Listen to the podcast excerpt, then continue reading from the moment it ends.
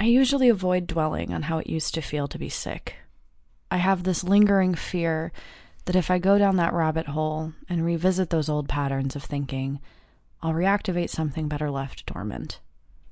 I don't want to take a walk down those electric pathways anymore. What I often forget is that I still feel grief.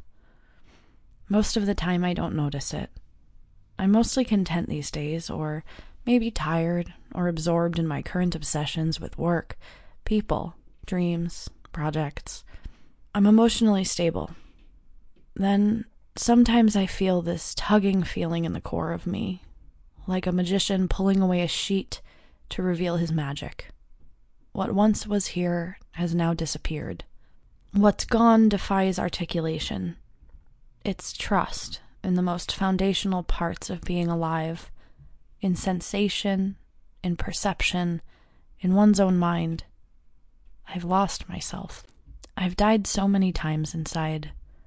No funerals, no mourning, just more and more versions of myself, surrendering to some quiet purgatory, wherever that magician sent them off to, disappeared.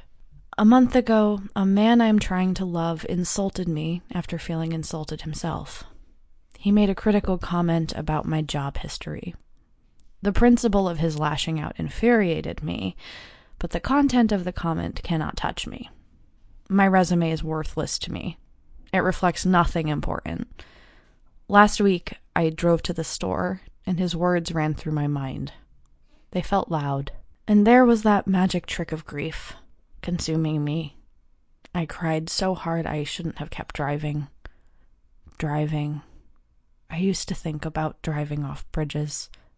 I used to drive fast, screaming and sobbing, pleading for the pain to stop. My resume. The job market for striving fail sons. For me. The failure. The housing market. My rent. The cultish ideology I let consume me. The debt I'm in to its academic indoctrination. This man who makes money I can't imagine seeing, lashing out at me about my resume. Admin job after admin job, all I thought I could do, best pay I could find. The naps at lunch, the 20 minutes late, the starting to see faces in the walls, the tedium, the applause for ordering lunch for people whose salary exceeded that of this man insulting me about my resume, the gaps, my mania, the end of the world, the beginning of a war, the apocalypse playing out in my mind day in and day out, the year of witchcraft, the harassment, the hospital I left, the despair, and a sunny day in April that took all my pain away.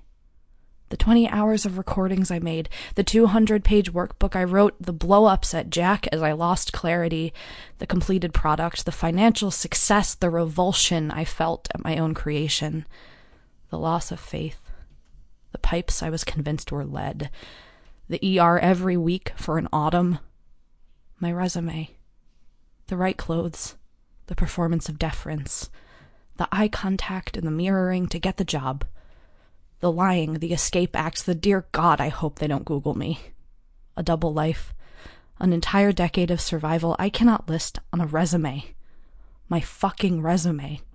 It reflects nothing important, automaton simulation document of a life confined to the passenger side of this mistake of my body, my mind, never should have been born but wound up here anyway, feeling fresh out of war. I never wanted to fight. I didn't tell many people, but in 2019, I applied to grad school, a PhD in feminist studies. I didn't get in. I had never felt so much shame as I felt writing my application materials and reaching out to professors for recommendations. What did I have to show for my time since college? My resume. Lost potential, lackluster. I didn't get in. I didn't feel shame. I felt relief. I'm not welcome there anymore. I'm not wanted. I'm not meant for that. I didn't want it anyway. Kept building my resume, two more years of admin. I got fired. I say my contract ended. I write about what I wanted to in grad school anyway. 13,000 people listen. A cancellation. But my resume. Bare. embarrassing, plenty of nasty things to be said about it. His words, my skin burning. I talk to Jack, and we arrive again and again at the same conclusion. Molly, you need a mentor. Jack, where do I find one? I don't know what that means. I tell him I should be stronger. He tells me no one is that strong, that everyone's greatness comes from the support of those who teach them how to become great. My resume. This man. The other man. Then another. And another. We started nearby. They arrive somewhere, and I don't. I'm still floating. What am I missing? I look at them and they smile, but never reach out. I don't know how to do anything but beat myself into trying harder so much that I don't leave bed, that I lose myself scrolling in daydreams, in conversations, in these men. Where do I find what they found? How do they make it when I fall apart? Is it biology? After I got fired, I edited my resume. I figured it's been six years since I graduated college. It's time to take off my GPA and thesis title. An interviewer in 2016 said, Wow, that GPA is really impressive. I hope that gets you far, Molly. I thought it was sarcasm. It might as well have been. Hardly anything could matter less. My brain feels rotted from the inside out, under poison fears and knife feelings cannibal cravings, and mortal panic. I lost my memory for a while, couldn't think clearly for years. My bosses would get a worried look on their faces sometimes, wondering why I kept forgetting so many details. Preoccupation with exit routes and emergency breaks, the fine details of my pulse and my breath, and the distance between the floaters in my eyes. I can't imagine myself achieving anything I once dreamed of. Research, writing, a book, a PhD, an MSW, an MD, anything. I've started to position myself to get somewhere close to where I wanted to go, but this rotten mind can't survive it. I'll never get anywhere with this resume. A string of bullshit jobs and glaring gaps. Years spent checking for hallucinations and heart failure. Men who know better than me about nothing I care to know about know better than to let me in. This man, his salary, his resume.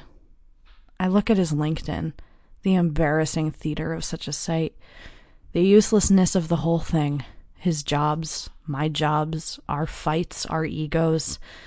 The world's still ending, but I don't feel it anymore. I don't feel it anymore, so I can keep going, going, building my resume for you, gatekeeper, that I may continue building it some more, that I may earn the credentials so that I can help others stop feeling the end of the world. It's all poison, isn't it? The thoughts were too fast, too soon, but not wrong. I will die one day, won't I? I will be hurt, won't I? I will be targeted, won't I?